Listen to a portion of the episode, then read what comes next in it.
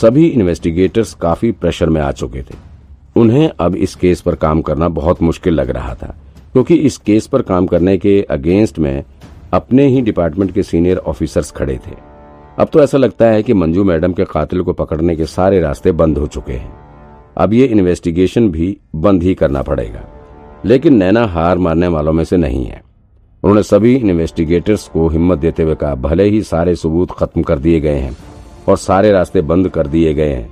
लेकिन फिर भी मंजू मैडम के कातिल तक पहुँचने का एक रास्ता है।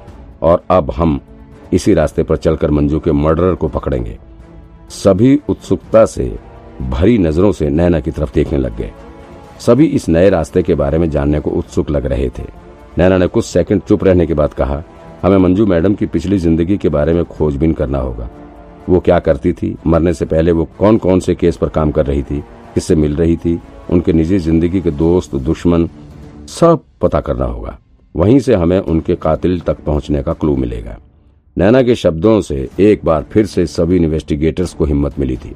उन्हें एक उम्मीद की किरण दिखनी शुरू हुई। उन्हें लगा कि शायद अब इस रास्ते की ओर चलकर वो मंजू के कातिल तक पहुँच सकते हैं।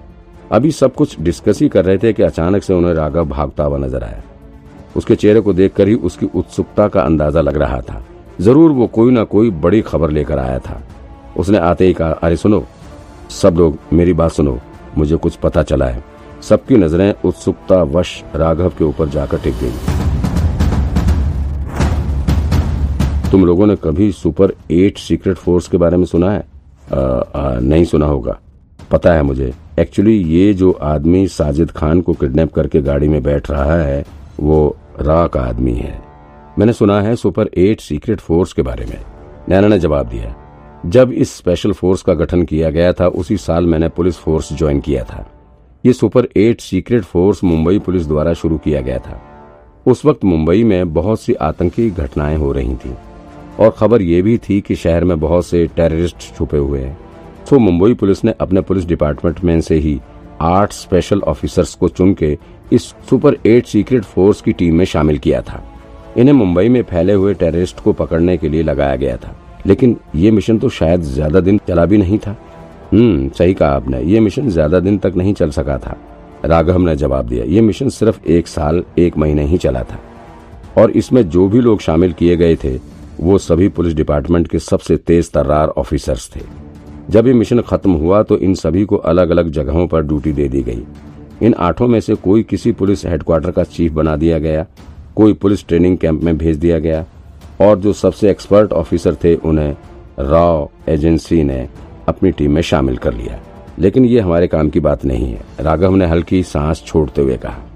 दरअसल ये सुपर एट के एजेंट्स जब मुंबई में टेररिस्ट पकड़ने के टास्क पर लगे थे तो इन्हें सुपर एट सीक्रेट एजेंट्स के तौर पर जाना जाता था और डिपार्टमेंट ने उनके लिए एक खास यूनिफॉर्म भी तैयार किया था।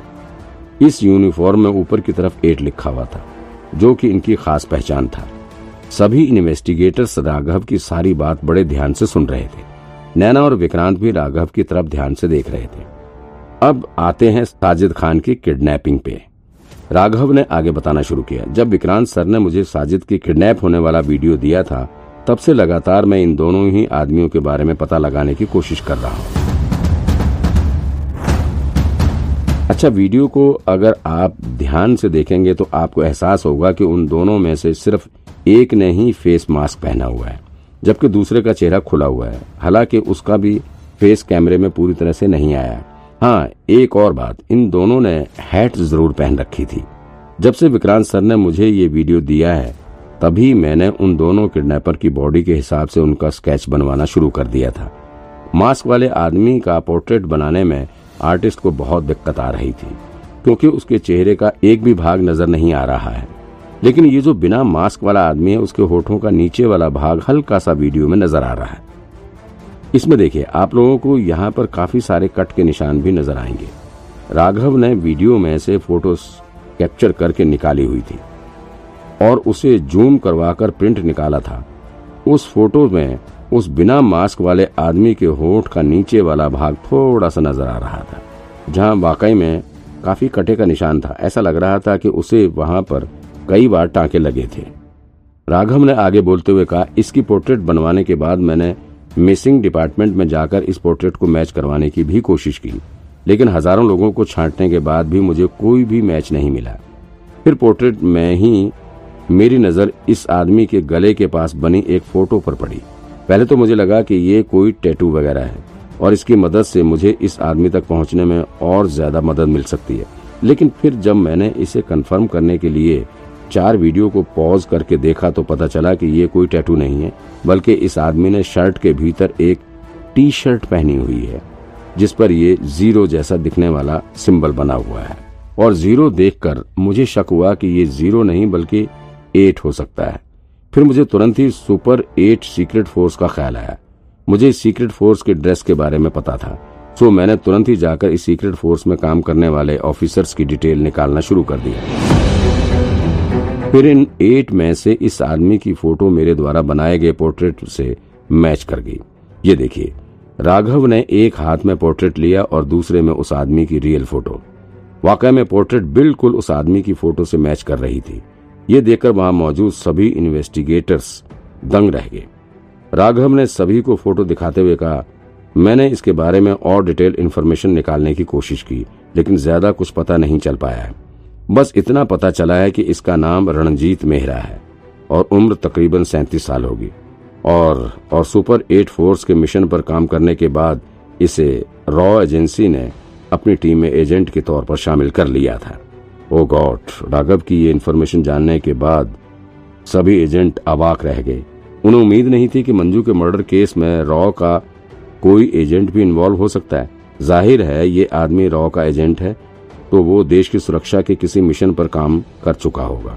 तो आखिर ऐसे सम्मानित आदमी का मंजू के मर्डर से क्या रिलेशन हो सकता है? रणजीत मेहरा, विक्रांत बड़े ध्यान से उसके फ़ोटो को देख रहा था। फ़ोटो में देखकर ही ये आदमी आर्मी का जवान लग रहा था। ऐसा लग रहा था कि इसने सीक्रेट एजेंट रहते हुए कई सारे डेंजरस मिशन पूरे किए। तभी उसके चेहरे पर कई सारे चोट के निशान बने हुए थे।